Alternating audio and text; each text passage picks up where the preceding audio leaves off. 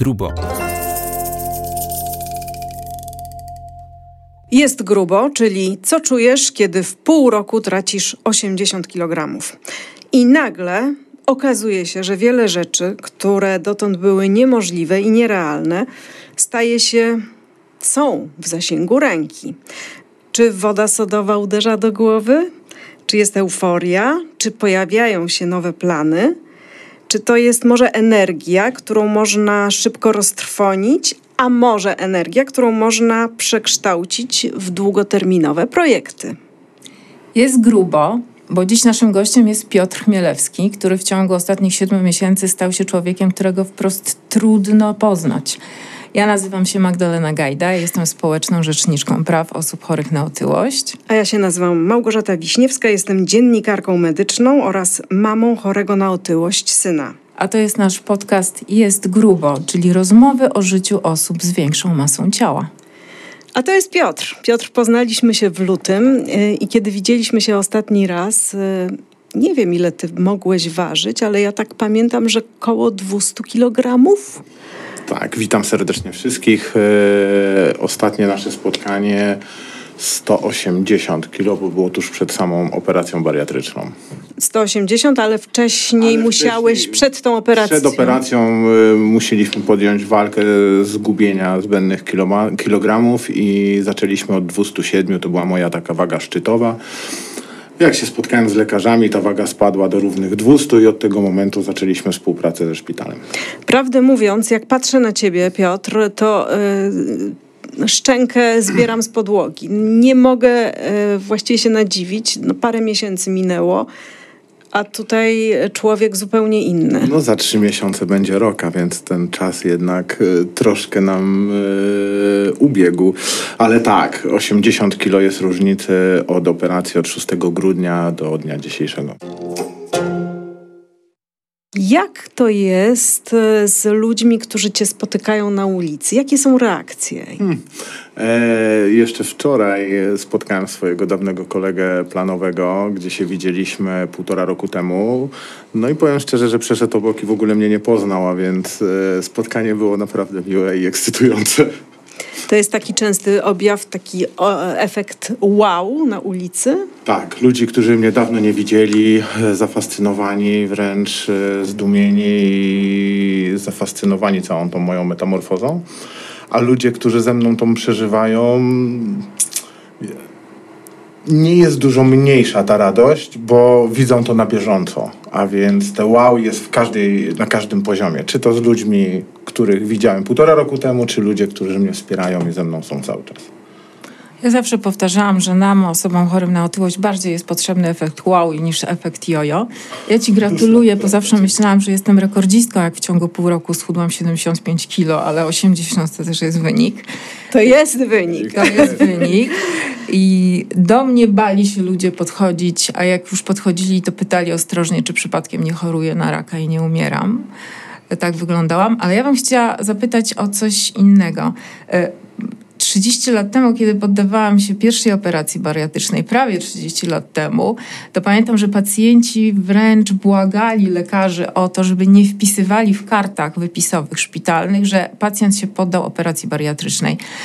Jak, jak było w twoim przypadku? Czy ty powiedziałeś swoim bliskim, znajomym, że wybrałeś taką metodę leczenia, że poddajesz się operacji? Ja ze swoją rodziną jak najbardziej mam rewelacyjny kontakt i nic nie ukrywałem, bo potrzebowałem wsparcia, szczególnie, że zderzaliśmy się z rzeczą dla nas niewiadomą, tylko tyle co z internetu. Miałem paru znajomych, którzy mnie skierowali do osób po operacjach bariatrycznych, u których zasięgnąłem paru informacji, ale to sześć osób i sześć różnych opinii. I rodzina wiedziała, wśród takich najbliższych przyjaciół bardzo długo ukrywałem nawet do momentu operacji, no bo chciałem się z tym zderzyć sam i, i sam sprawić czoła, bo wiele już razy podchodziłem do walki z otyłością, wiele razy się ona nie udawała, więc nie wiedziałem, jaki będzie efekt operacji bariatrycznej i też się bałem, że o Jezu, znowu dałeś ciała i znowu sobie nie poradziłeś i się bałem jakiejś krytyki ze strony znajomych czy... czy czy przyjaciół, bo no niestety ludzie, nie, którzy nie chorują na otyłość, nie rozumieją, nie rozumieją naszego problemu. A kiedy ty się zorientowałeś, że jesteś chory na otyłość? Prawdę powiedziawszy, że jestem chory na otyłość, uświadomili mi lekarze ze szpitala Czerniakowskiego, którzy mnie operowali. Ja nie wiedziałem, że to jest chorobą. E, miałem wmawiane, że to jest tylko i wyłącznie moja wina i, i styl życia. I faktycznie też tak było, bo nie ułatwiłem chorobie rozwoju, czy też... Może ułatwiłeś nawet. Nawet ułatwiłem, tak. No. I to jest bardzo dobre stwierdzenie. Mhm. A że tak naprawdę otyłość jest chorobą, zacząłem się bliżej przyglądać tematowi. Mówię, w szpitalu Czerniakowskim z lekarzami, którzy mnie prowadzili, czyli ze mną tą walkę w grudniu prowadzili. zeszłego, znaczy w grudniu tego roku. Nie, zeszłego, zeszłego roku. Grudniu tak te... naprawdę nie, bo ja do szpitala trafiłem na początku maja do profesorów na pierwsze konsultacje i na pierwsze walki, rozmowy, badania. Ponad rok temu. Ponad rok temu. Półtora roku temu trafiłem do szpitala, to był maj dwa tysiące dwudziesty pierwszy i od tamtej pory zaczęliśmy się przygotowywać e, psychicznie, mentalnie i fizycznie do nastającej operacji. I tak naprawdę do szóstego grudnia też te decyzje się wahały, czy ta operacja będzie, czy nie będzie, czy ja dam radę, i psychologowie, i anestezjolodzy. Też Dlaczego miałbyś przecież... nie dać rady? To znaczy, czy, co tutaj było wątpliwe? E, u dużej ilości osób niestety mechanizmem najgorszym w organizmie jest głowa. I tutaj lekarze bardzo się zastanawiają, czy po operacji ta głowa odpuści i przestanie pić kole na przykład, napoje gazowane, czy niezdrowo się odżywiać.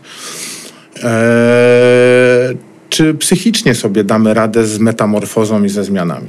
Czy nam nie odbije wspomniana... E Woda sodowa. Woda sodowa. No właśnie, o tą wodę sodową to ja bym się chciała ciebie zapytać za chwilę, bo to, to mnie ciekawi, ale ja myślę, że to nigdzie nie padło wcześniej, ale ja jeszcze powiem, że w, ty ważysz w tej chwili sto dwadzieścia sześć kilo. sześć kilogramów. Niektórym może się wydać, że to jest dużo, ale spójrzmy na twój wzrost. Tak, mam sto dziewięćdziesiąt pięć centymetrów wzrostu. E, wszyscy mówią już dosyć, nie rób nic więcej, ale niestety głowa pracuje i chce się jeszcze więcej. Czyli chcesz schudnąć. schudnąć. Tak. E, a, czyli ty jesteś w tym procesie chudnięcia cały, cały czas. czas. Znaczy ten proces jest taki, że ta waga staje, maleje, czasami wzrośnie. To już jest prawie rok od operacji. Lekarze też ostrzegali, że będą wahania wagowe, będą wahania nastrojowe czy też żywieniowe. Człowiek gdzieś tam grzeszy, ale y, organizm nie pozwala bardzo zgrzeszyć i nie wolno przełamać tej bariery, gdzie organizm nie pozwala. To jest też bardzo ważne i nauczka dla innych osób. Tylko się dopytam, co to znaczy organizm nie pozwala? E, organizm nie pozwala przyjąć więcej artykułów spożywczych niż e, chcemy, bo w pewnym momencie u mnie się tak wydarzyło, że oczy zaczęły jeść, a nie organizm. Oczy wróciły pamięcią do tego, co było sprzed operacji, a więc e, przechodzimy koło pizzerii, o Jezu, chcę iść na pizzę i ja ją zjem. I faktycznie e, ja sobie pozwoliłem wejść do pizzerii, zjadłem pół kawałka i miałem dosyć wręcz mdłości i tak dalej, i tak dalej, ale oczy by jadły dalej. No i mam nadzieję, że nigdy nie nadejdzie ten czas, że przełamię yy, prośbę własnych oczu, tylko po prostu wyjdę tak, jak zrobiłem to ostatnio. Poruszyłeś bardzo istotną kwestię odróżniania apetytu od głodu, bo powiedzmy sobie szczerze, że po rękawowej resekcji z żołądka to to jest taki typ operacji, że właściwie głodu nie, nie powinniśmy mamy. czuć, ale zawsze odzywa się ten nasz mózg, który sobie przypomina jakieś zapachy, kolory, smaki i mówi, dobra, to ja cię zjem. Ale chciałam zapytać o coś innego, bo kobiety zwykle mają tak, że mają jakąś taką wagę docelową, mówi, o, chciałabym tyle i tyle ważyć. I robią wszystko, żeby to osiągnąć. Czy ty masz taką wagę docelową, mam. czy zdajesz się na lekarzy i Nie, lekarze mam. powiedzą, okej, panie Piotrze, stopujemy? Mam swoją wagę, aczkolwiek lekarze bardzo mocno mnie hamują, bo ja mam problem taki, że ja tą wagę chciałem już mieć dwa miesiące temu, a nie dzisiaj. Czyli jesteś do tego niecierpliwym ja pacjentem. Ja jestem bardzo niecierpliwym pacjentem.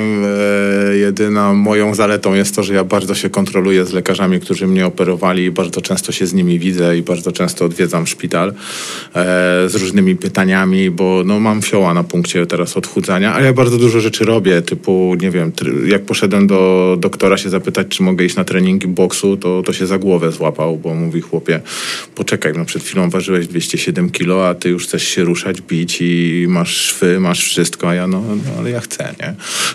jak już chcę, ja już chcę ćwiczyć a, i bardzo mocno mnie hamują, a nie ukrywam, że no jestem trudnym pacjentem z tego, bo ja jestem, nie wiem, pięć razy w tygodniu na siłowniach, e, teraz zacząłem współpracę z, z Hubertem Roszkiewiczem, wielokrotnym medalistą Polski, który działa w I M S ie, w, w elektro... urządzeniach, które pomagają spalać tkankę tłuszczową i tak dalej, ale też zarazem kontrolujemy to z lekarzami, bo mówię, ja chcę już na wczoraj, a nie na jutro. I to jest właśnie odpowiedź, Małgosia, na twoje pytanie, które chciałaś zadać. Co się dzieje, jak człowiek chudnie osiemdziesiąt kilo? W Jaka krótkim zmiana? czasie. I właśnie, co się dzieje, co, co w twojej głowie? Niedosyt. Niedosyt, ale zarazem mega niepokój, bo to nie jest moja pierwsza walka. Ja ufam lekarzom, że może to być ostatnia walka, ale ja się boję, że ja wrócę do tego, co było wcześniej. I to się dzieje, że z jednej strony moja chęć ćwiczeń, szukania nowych wyzwań, próby, to jest proces, który ma nie dopuścić do tego, żebym znowu się zapuścił sprzed operacji. I myślę, że to jest proces właśnie psychologiczny, gdzie też nie należy go bagatelizować i korzystać jednak z psychologów, których mamy ze strony szpitala po operacjach bariatrycznych, bo jednak głowa to jest yy, następny narząd, z którym trzeba pracować po operacji. Powiedz mi, na czym polega na przykład praca z psychologiem? Co psycholog może w takiej sytuacji, w czym może pomóc psycholog? Przede wszystkim rozmowa i zgaszenie trochę chęci i uspokojenie nas wewnętrznie, że damy radę, że to nie wróci, że na spokojnie małymi kroczkami. Tak jak teraz jemy małymi łyżeczkami, tak małymi łyżeczkami sukcesywnie prowadzimy się do sukcesu. I wyłączamy problematykę, że to ma nie wrócić. Bo to, rozumiem, taka trauma, która w tobie siedzi. Tak? No tak, ja mam z tym problem i zresztą y, od operacji, zresztą tak się podziało, że ja pracuję z wieloma osobami przed operacjami bariatrycznymi, zresztą trzy osoby są już po operacjach bariatrycznych, gdzie też się wspieramy, które się boją psychologów i tak dalej. Staram się przekazywać swoje wiedzę i, i być dla nich oparciem. Niestety to jest czasochłonne i powiązanie z obowiązkami. Czasami się tych ludzi zostawia samych sobie, ale na szczęście są cierpliwi i, i dają sobie radę. E, ale zaznaczam tak, nie bać się, pracować, rozmawiać. Przede wszystkim mieć kontakt z lekarzami. Ja jeszcze na tym etapie, gdzie nie minął rok, uważam, że jest to potrzebne. Co będzie za pół roku, rok, dwa? Tego nie wiem. Ale tu myślę, że to jest dobre pytanie do koleżanki, co jest po kilku latach po operacji. Ale Właśnie. to nie jest rozmowa ze mną, Piotrze. Ale ja bym z chęcią się dowiedział, co mnie czeka. Będzie rozmowa ze mną, to ja opowiem, jak to jest, jak się żyje dwanaście lat po operacji. Jest grubo. Jest grubo, ponieważ... Um, No, taka euforia, myślę, się pojawia w człowieku. Jak cię teraz obserwuję, to widzę po prostu człowieka, który fruwa. Tak, i, i to prawda, i bardzo dużo ludzi mnie za, zaczepia na zasadzie, chłopie, skąd ty bierzesz tyle energii i chęci, ale ja uwierzyłem znowu w siebie. I to jest to, że operacja znowu dała mi wiarę w siebie, mam kupę energii niespożytej, stąd właśnie atakowanie w różne ćwiczenia, w różnych ludzi i gdzieś wyładować tą energię, i żeby nie myśleć o niczym innym. Ja nie bez powodu spytałam na początku, zadałam takie pytanie, czy woda sodowa uderza do głowy? Jest coś takiego? Z rodzaju wód sodowych? Myślę, że jest bardzo duża radość z osiągniętych celów i bardzo wysoko stawiana poprzeczka samemu sobie. A więc ta woda sodowa idzie wraz z tą poprzeczką. Nie nazwałabym tego wodą sodową. Powiedziałabym, że jest lekki szum w głowie.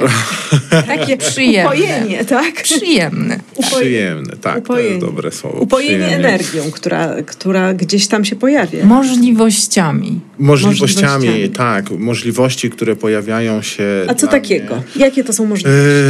Yy, słuchajcie, to głupio zabrzmi, ale radość, że można sobie samemu skarpetki założyć i nie liczyć na kogoś innego, jest naprawdę rewelacyjną rzeczą. I to są... Zacznijmy od podstaw, a kończymy na wygodnym siedzeniu w kinie i obejrzeniu wreszcie z przyjaciółmi fajnego filmu w ciasnym fotelu, który już nie jest ciasny. Ale to są rzeczy, które osoby o tyle walczą i o tym trzeba mówić. Trzeba ludzi też e, otworzyć na takie rozmowy, że no niestety ludzie otyli mają problemy z podstawowymi rzeczami fizycznymi. I tu jest radość, o którą ty mówisz, że woda sodowa... No radość. Radość, tak, mega radość z podstawowych funkcji życiowych, yy, czy właśnie usiąść w samolocie, w fotelu wygodnie, czy w kinie, czy założyć, czy zawiązać sobie po prostu buty ze zmęczenia. Mało tego, ja dzisiaj do was na spotkanie wszedłem po schodach, rok temu bym tego w życiu nie zrobił, czekałbym aż ktoś mnie wniesie, albo na windę, nawet żebym miał na nią czekać pół godziny. Na piąte piętro, Na dodajmy. piąte piętro wszedłem z dziką przyjemnością i, i, i to są właśnie radości, które ja czerpię z operacji bariatrycznej i z tego, że zrzuciłem już z siebie no, praktycznie człowieka. Czego ty się najbardziej bałeś w tej, przy, przed tą operacją? Wiesz, są, to jest bardzo ciężkie pytanie, czego się bałem, bo obaw było dużo. Eee, myślę, że główną obawą, czy na pewno operacja jest skuteczna.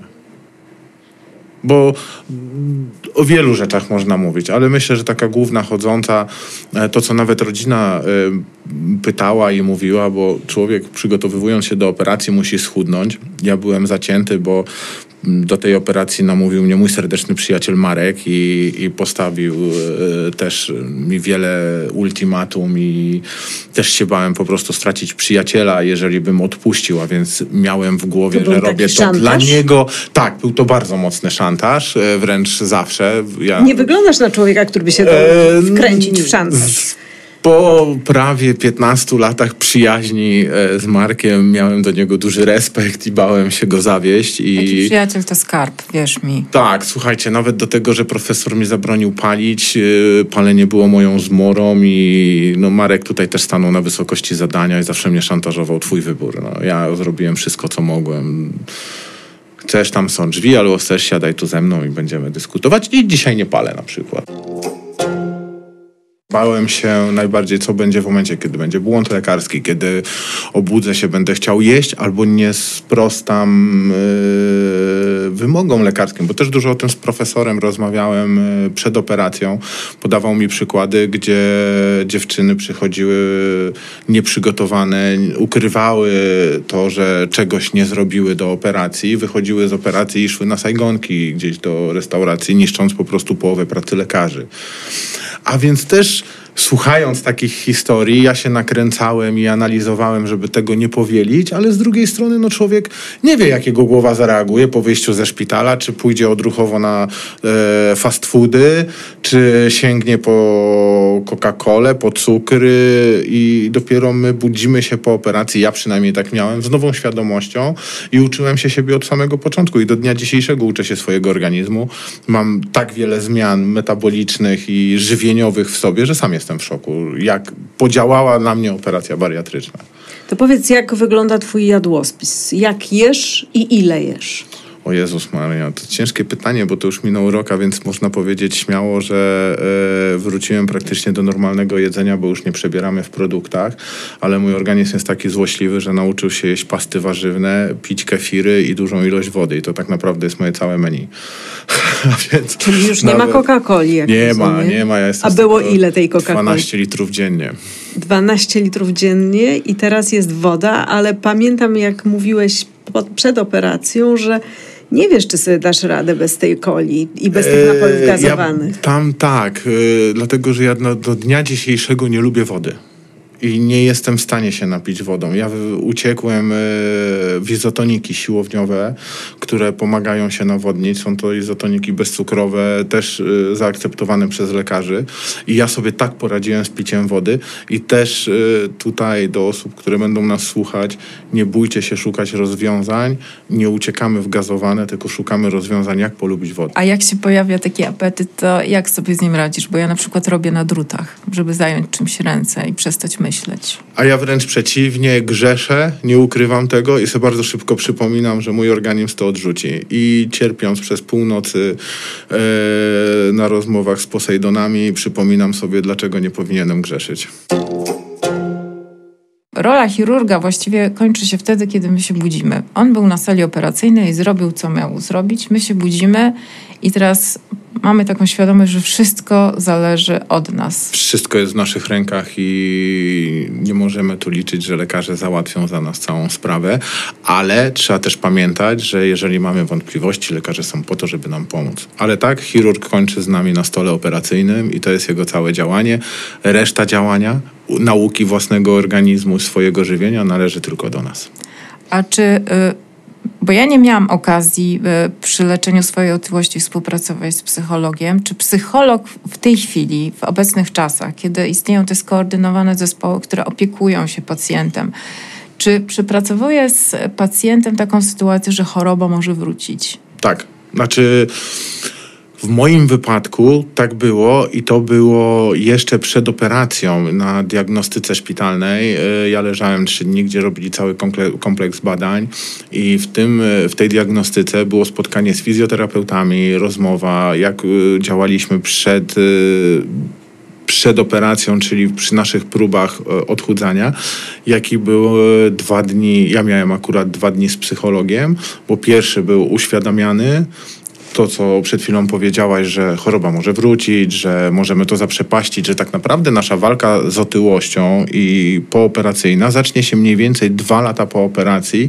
Wtedy jest najgorszy moment psychiczny dla nas. I ja to miałem powiedziane przed operacją i nie ukrywam, tak jak ty powiedziałaś, że to też była obawa przedoperacyjną, że fajnie, ja rok sobie dam radę, i do dzisiaj jest ta obawa, co będzie za następny co rok. Co będzie dalej. Co będzie jeszcze za następny rok, czyli za dwa, trzy, cztery lata.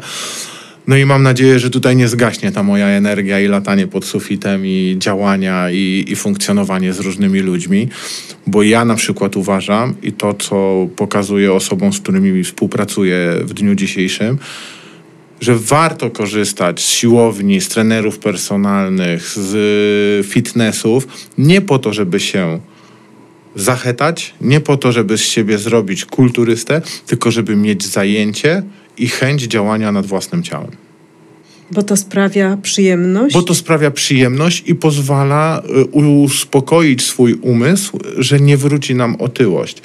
I jeszcze powrócę, przepraszam, do psychologa.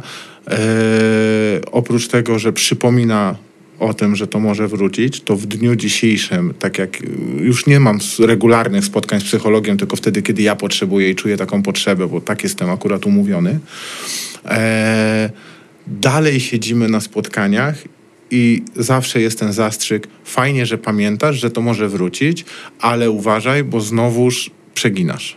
A więc no ten psycholog nie ma akurat ze mną łatwiej pracy, bo ja tak ze skrajności w skrajność bardzo mocno uderzyłem i, i gdzieś muszę to sobie wyrównoważyć. Dla mnie akurat psycholog jest właśnie potrzebny, żeby mnie trochę uspokoić, ale nie zdjąć spod sufitu, żebym dalej sobie frunął.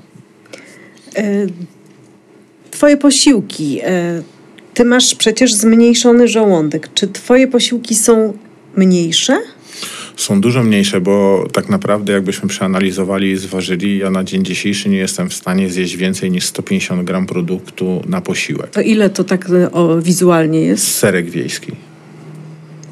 Serek wiejski jest równo sto pięćdziesiąt gram i wręcz bardzo często jest tak, że nie jesteś w stanie zjeść na przykład całego serka wiejskiego, ale też bardzo ważne jest dobieranie produktów, bo co zauważyłem i to, co rozmawiałem znowu z dietetykami ze szpitala, jeżeli źle dobierzesz te sto pięćdziesiąt gram, to bardzo często jesteś głodna.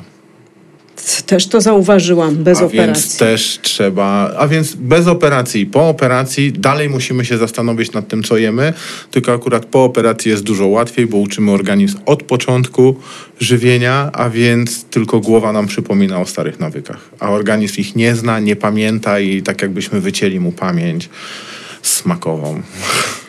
A czy ty jesteś takim pacjentem, który bardzo rygorystycznie odmierza sobie te, wagowo te, te posiłki, ile nie, tam ma być? Nie. Czy już tyle, co organizm oko? Mi pozwoli, tyle zjem mm. i staram się słuchać organizmu. Więc mimo, że wiem, że powinienem zjeść sto pięćdziesiąt gram, ale w połowie serka jestem najedzony, na siłę nie dopycham, po prostu szkoda mi życia i, i boję się, że rozepcham z powrotem ten woreczek i dlatego nie dopycham. A więc no, ja mam jeszcze trochę łatwiej, bo jestem na początku tej drogi. No, tak jak wspomniałem, nie wiem, co będzie za rok.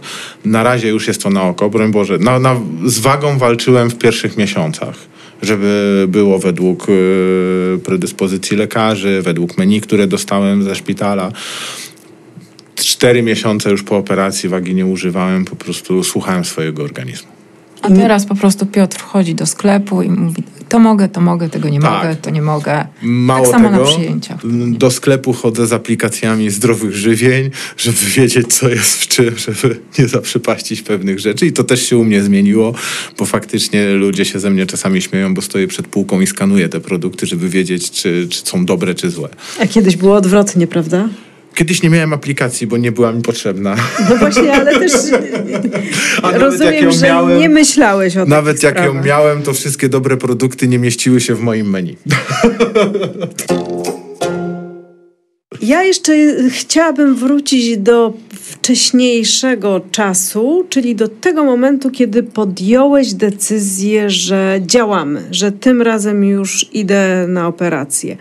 Co jest takim impulsem w twoim przypadku? Jak to było, że zacząłeś dążyć konsekwentnie do tej zmiany? Tu były dwie rzeczy, w sumie już wspomniane. Pierwsza, najważniejsza, to yy, która we mnie spowodowała bardzo dużą traumę, jak prosiłem własne dziecko, żeby pomogła mi skarpetki założyć. I to była dla mnie rzecz nie do przejścia i to był ten moment, kiedy mówię, nie, kurczę, ale nie potrafię. I wtedy pojawił się właśnie Marek, mój serdeczny przyjaciel, który zorganizował wszystko, pokazał mi palcem szpital, lekarzy, ścieżkę i powiedział, że mi nie popuści i dopóki będę go słuchał, on jest. No i tak było. No. I wziął mnie w garść i jak zobaczył, że właśnie ja z takimi problemami się borykam, bo na szczęście miałem się do kogo zgłosić, ee,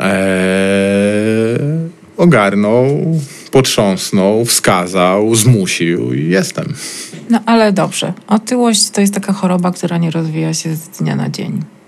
Jaka jest twoja historia? Ja ważyłem dziewięćdziesiąt kilo mając dwadzieścia jeden lat i zacząłem pracę jako zawodowy kierowca. Robiłem po tysiąc do tysiąca pięciuset kilometrów dziennie samochodem osobowym, a więc weszła kola, fast foody, szybkie bardzo jedzenie i siedzący tryb pracy. I myślę, że oprócz coli i fast foodów największym problemem był siedzący tryb pracy po dwadzieścia godzin w fotelu, gdzie się nie ruszałem, no i nie ma szans tego spalić.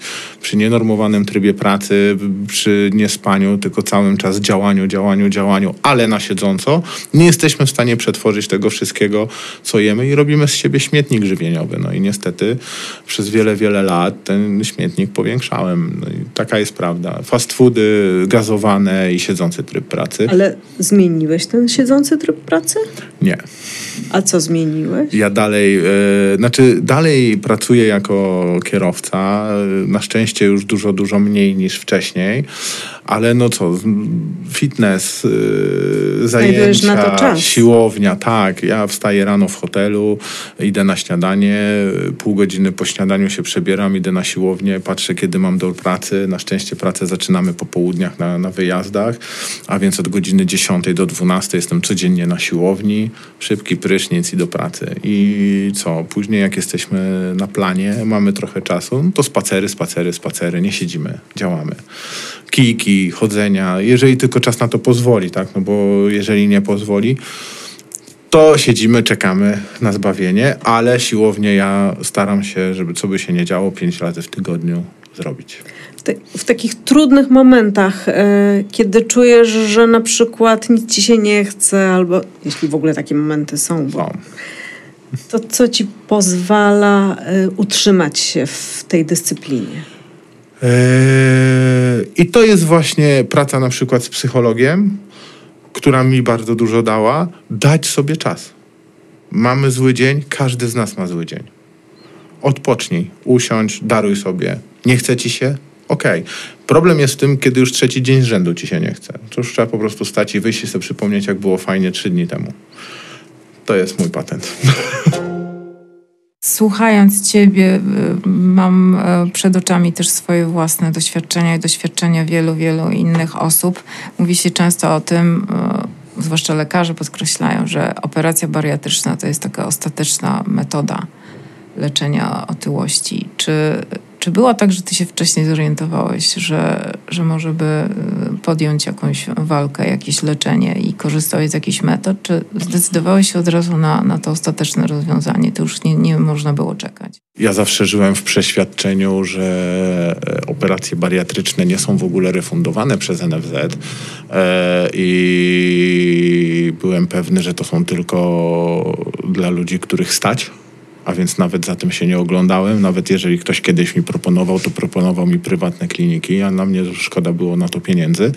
A poza tym ja próbowałem sam wielokrotnie. Ja nawet mam taki etap w życiu, gdzie schudłem sześćdziesiąt kilo w rok i w drugi rok znowu sześćdziesiąt kilo przytyłem. I stąd na przykład pooperacyjne są moje obawy, czy na przykład taka sama sytuacja nie wróci. A więc yy, czy bariatria jest ostateczną? Uważam, że bardzo ułatwia działanie, jeżeli ktoś bardzo tego chce, i to, co już wielokrotnie nam profesor wytłumaczył, jest to choroba, operujmy i działajmy na nowo. Bo bardzo ciężko. Nie mówię, że to nie jest realne, bo znam bardzo dużo ludzi, którzy, e, którym udało się wygrać z otyłością bezoperacyjnie, ale bardzo dużo poświęcili. Zresztą zostali już później trenerami personalnymi, bo musieli rzucić pracę, bo sami powiedzieli: słuchaj, walka z otyłością nas po prostu zniszczyła. Mieliśmy warunki do tego, żeby zrezygnować z pracy, zająć się sobą, bo nie było na to czasu. I to też jest nasza wymówka ludzi otyłych, że my nigdy na nic nie mamy czasu. Ja sam się tak oszukiwałem. Idź na siłownię. Nie, nie mam czasu, wolę posiedzieć w domu, bo też przez ilość godzin pracy ja chciałem w tym domu posiedzieć. I to też, no, jest wiele czynników. Naprawdę jest wiele czynników. Myślę, że każdy z nas wiele prób podjął odchudzających, no ale nie dawały skutku. Czy bariatria daje skutek? Albo ty mi powiesz, albo się spotkamy za trzy lata. Spotkamy się za trzy lata i ty nam powiesz. Ja nie byłabym sobą, gdybym nie zapytała ciebie, co dała ci choroba otyłościowa? Bo co zabrała, to możemy sobie wyobrazić. Ale czy coś jest, co ci dała? Wiesz co, to jest bardzo ciężkie pytanie, bo odruchowo bym ci powiedział, że nic mi nie dała, wręcz nie stoczyła. Ale e, z drugiej strony otworzyła mi trochę oczy na świat. Może... Ciężko odpowiedzieć, bo oczy mi otworzyła, bo widzę, co straciłem i co zaprzepaściłem. Na przykład właśnie tak jak mówisz, otworzyłeś się na świat, na siebie, na, na, na, na to, jaki jesteś, lepiej się kontrolujesz. Nie wiem, czy to jest coś, co można w kategorii da, dała? No właśnie nie. To bardziej uświadomiła, jacy powinniśmy być przez ostatnie, w moim wypadku, dwadzieścia lat, niż to, jaki jestem teraz dzisiaj, bo to już powinno być zawsze, a nie e, od teraz. Ale operacja dała mi wiele, a nie otyłość. Może w ten sposób. Ale zawsze można powiedzieć lepiej później niż, niż wcale. wcale. Tak, oczywiście. Uważam, że to jest naprawdę bardzo dobra decyzja i nikt nie powinien się przed nią zastanawiać. A czy ktoś z was myśli o tym, że operacja bariatryczna byłaby dla niego ratunkiem?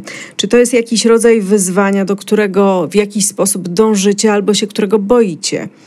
Co jest głównym motywem do zmiany? Napiszcie do nas. Podzielcie się swoimi historiami z nami w komentarzach pod podcastem. Ja się nazywam Małgorzata Wiśniewska. A ja się nazywam Magdalena Gajda. I to był nasz podcast Jest Grubo, czyli rozmowy o życiu osób z większą masą ciała. Premierowych rozmów słuchajcie zawsze w środę po godzinie dwudziestej. Zapraszamy.